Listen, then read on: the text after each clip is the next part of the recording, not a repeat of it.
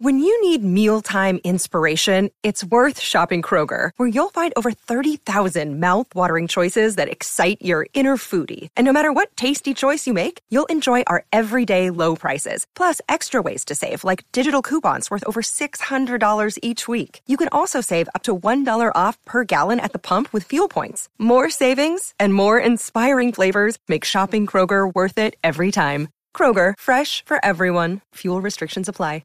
Been on the radar of myself and so many others for years. And I'll show you why.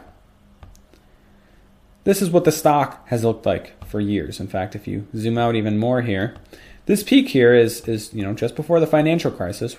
We're talking 2007. And since then, it's basically been all down, right? Currently at a record low. $6.72. And it's just like a slow motion at this point. It's like a slow motion, like a plane crash, car crash. I mean, everybody knows where this is heading. Deutsche Bank is, for all intents and purposes, insolvent, right? Nobody in the, on their board, their CEO, even in some of the big media organizations wants to say it because maybe technically speaking, they know. But for all intents and purposes, they're insolvent. They're a zombie corporation. Maybe that could be another one that you could call them, a zombie bank or whatever term you want to. I don't know if they perfectly fit that description, but they're a dead bank walking. Everybody knows that Deutsche Bank is either going to collapse eventually or it needs a bailout or a merger. Now, the merger talks with Commerzbank are, as far as I know, dead in the water, right? You were going to need a major crisis to kind of reignite talks of merger with Commerzbank. The prospects of a bailout are, I think, still very much on the table when push comes to shove, because I'll remind you, the collapse of Deutsche Bank, the reason people have been talking about for so long is that it's the potential black swan, the next Lehman moment. And people say, like, don't expect, I saw an article the other day, that the collapse of Deutsche Bank, don't expect it to be like a Lehman Brothers story, but more so like a Fannie Mae story. Of course, the institution that was bought out or nationalized, more or less, bailed out by the U.S. government and Deutsche Bank by the German government. Maybe that's true, but that doesn't reflect a healthy financial system. If Deutsche Bank ultimately comes close to collapse and it is bailed out or nationalized by the German government, don't expect suddenly U.S. and European stocks to skyrocket on that news. That is not good news by any means. That reflects a very sick banking system. That is not a positive over the long term, given the size of Deutsche Bank. And that's not even a for sure thing, that the German government would actually bail them out or even that they would have the ability to, right, given the size of Deutsche Bank and the potential exposure that they could have in derivative markets, how much they could be underwater. So again, something to keep an eye on. I've been saying that for years, but again, we've seen this trend for years, a lower and lower stock price, worse and worse financials. At what point does this thing go to zero? Or what point does somebody step in and say, that's enough, we're not going to let this go to zero? Now, another thing I want to talk about here was China. Again, on this theme of reflection of reality. PMI data out of China is for May, this is a private survey, at 50.2. Now, PMI, the way that it... Another day is here, and you're ready for it. What to wear? Check. Breakfast, lunch, and dinner? Check. Planning for what's next and how to save for it? That's where Bank of America can help. For your financial to-dos, Bank of America has experts ready to help get you closer to your goals. Get started at one of our local financial centers or 24/7 in our mobile banking app. Find a location near you at bankofamerica.com/talktous. What would you like the power to do? Mobile banking requires downloading the app and is only available for select devices. Message and data rates may apply. Bank of America NA, member FDIC. Hey, how's it going? This is Matt here from Silver Fortune. Today is one of those really unique days in which you see some reflection of reality in various markets, including things like the yield curve, the precious metals markets, the stock markets. And for that reason, I want to spend a lot of time today talking about what type of reality that they are, to some extent, reflecting. Now, to fully see the reflection of that reality, we'd see probably a much higher price in precious metals.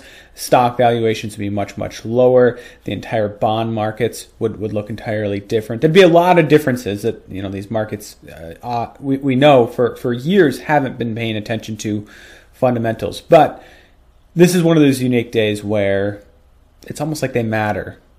So that's why I'm going to take some time to talk about these things today. And I want to start off here with precious metals. Just in the last couple days, this is a 1 month chart that you're looking at here for silver and gold. Just in the last couple days, silver to some extent, but especially gold, have absolutely taken off. I mean, this is huge. Now, silver you see here in this chart is back to where it was in about mid-May. Because if you look at the gold to silver ratio, it's sitting around 89 or 90 to 1. We know that the ratio has continued to move up, and with this latest move over the last couple of days, it hasn't moved a whole lot in either direction. Still around that 90 to 1 level. But gold, you have to zoom out this chart to find where gold was last at these levels. North of 1300, actually right around 1320. You'd have to go all the way back to, it looks like late March to find comparable prices. And at that point, I mean, late March wasn't that far off from gold's big move up in February, where it was kind of denied at that resistance level of around 1350 or just shy of 1350. But this move, I mean, it really puts in perspective just how large this move has been over just a couple days. And notice I am focusing more on gold here, and maybe some of you guys recall, you know, even back during this move up in gold, I did focus on gold. Even though silver was moving up as well, focus on gold more for the reason that I'm a big believer that, yes, the gold to silver ratio is very high. That's eventually going to come down, but that it's probably going to come down after gold really gets moving. I'm talking about north of 1350, 1360, and then ultimately 1400. Once some of those resistance levels are broken, then I think the gold to silver ratio has a much better chance of really coming down, and that means an outperformance by silver. And then that's a time to really focus on silver. But for the time being, I think, you know, I'm fine with just more so looking at gold, right? This chart really drives home that point that silver is even more undervalued than gold right now, I believe. The ratio has really increased over the last couple months. But anyways, going back to this price and even just that broader theme that I discussed there, the stock market, the yield curve, precious metals, reflecting a small slice of reality. Where has this rally come from? Well, these are paper markets, and they, to some extent, trade at the whim of paper traders, bullion banks, speculators, etc. So that's a part of it. But overall, what I think that this is a reflection of is a flight to safety, first of all. Flight to safety in the midst of a stock market that is really struggling to find support right now, is in a very tough environment, considering factors like the trade war, a slowing economy, and even just the recent development in the trade war, the announcement of tariffs on Mexico.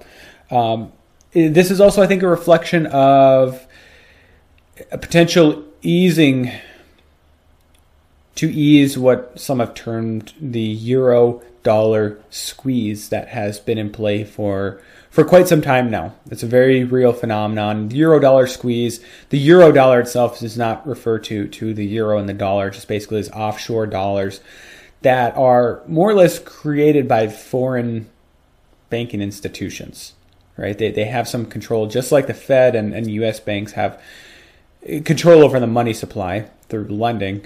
So do foreign banks that lend in dollars, basically. And that's, you know, basically the euro-dollar squeeze or the euro-dollar, that whether it's, you know, a tight or a loose policy, relates very similarly to how the Fed or U.S. banks work. You know, what's their lending conditions? What's the price of the dollar to borrow it? Basically, I'm talking, you know, rates, really. Well, that's really the price to borrow something is the rate.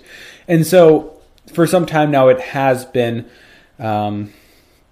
causing what some people would call a dollar shortage, not in the sense that you can't find it, but more so that they're expensive.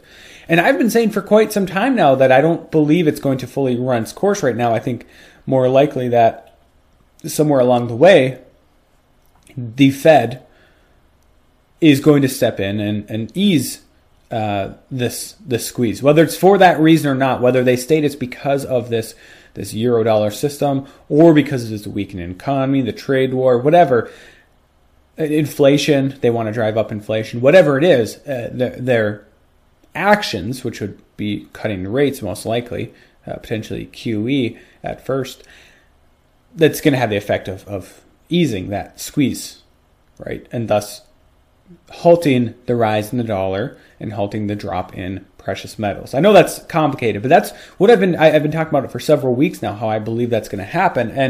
And right now you're seeing something really interesting. You're seeing a lot of very large players, market analysts from places like JP Morgan expecting, first of all, a recession in the near future, but also rate cuts as early as in July, right? We're already in June. We're talking rate cuts in July potentially, rate cuts in September, in the fall time by the Fed. And I think that's part of what you're seeing reflected here as well. It's not just a flight to safety, but it's also expectations of a weaker dollar, of the end of the hiking cycle and the return of even easier money. I notice I say easier money because we're still in a very easy money environment. So that's gold right now, and that's silver. And I think this is extremely encouraging. I think this is going to spark demand. I think it's going to spark interest. I think what remains to be seen is how long can this rally carry on? I wouldn't be surprised to see a bit of a correction, right? But if it can hold 1,300, 1,307, I think I saw as another key technical level, we could see a retest of 1350, 1360 fairly soon here, depending on how quickly some of these other factors develop. Now, go to the stock market. Kind of an obvious story here that with the return of the trade war, remember, for if we really zoom out here, we'll go to a one-year chart. So this whole drop here that culminated on Christmas Eve was a result of people thinking that the Fed had made a policy error, that they had been tightening too quickly, that they were continuing to tighten despite a drop in the stock market. And this is around when the Fed basically threw in the towel on the rate hike cycle and pivoted, a huge Fed pivot.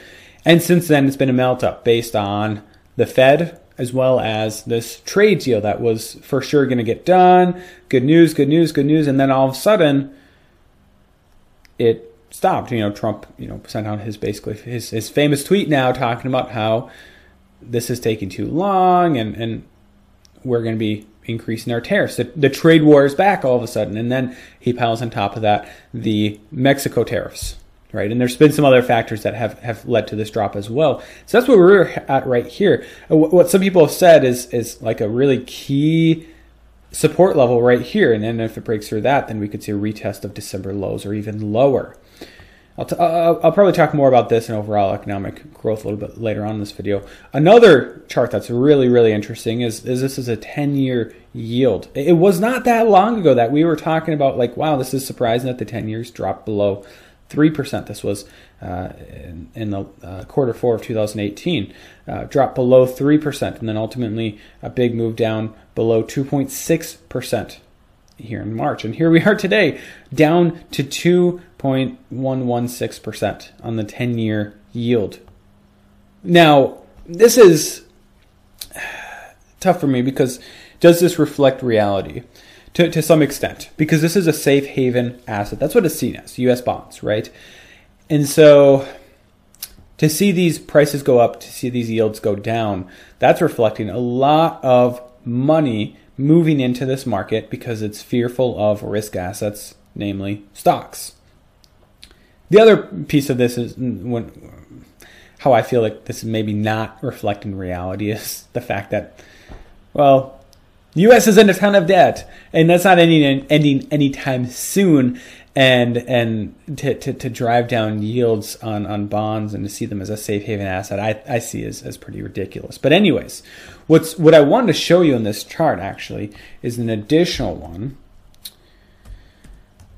And what it is the 3-month yield, which since the Fed stopped hiking has stayed fairly steady. What I'm going to do is I'm going to merge these charts so that they're on the same percentage. Let's see here. Merge all skills. On the right. Okay. So now this puts it in perspective. This has basically stayed steady. It's since come down a bit, the 3-month. But the 10-year has been moving down significantly. You see it first here in March, inverting. Basically, the 10-year is below the 3-month. And then a huge inversion just as of the last week or two, right? To see this, you know, a little bit more zoomed in. Look at this. I mean, this is a... You see a small inversion here, you know, right around the same, but we're talking a full, what is this, like 20 some plus basis points below? That's, I mean, that's a spread here that we're talking about. This is a huge inversion, right? And you're seeing this for most of the yield curve, this type of an inversion where longer dated bonds are trading at a lower rate than these other ones. And I want to talk about this in a future video, talking about how ridiculous it is when people come out and say the yield curve doesn't matter. It's not what everybody says it is, and of course, what everybody says it is it's a predictor of a recession. It's not that. It's, you know, it's different at this time, right? And the truth of the matter is, you can go back to 2006 or 7, and you can find articles about people saying just that the inversion of the yield curve doesn't mean a recession's around the corner. Of course. It was the Great Recession. The financial crisis was right around the corner. The bond market, despite my problem with it trading at such low yields in the first place, considering the U.S. debt picture, it oftentimes does tell a better story than the stock market. And then this inversion is very significant, very significant. And it, again, this inversion, never mind the drop in the yield, but even just this inversion has to be priced in pretty soon here in the stock market. Now, one more thing here quickly before I move on to some other topics, talking about this slice of reality that we're kind of viewing today. Deutsche Bank. This is another one that has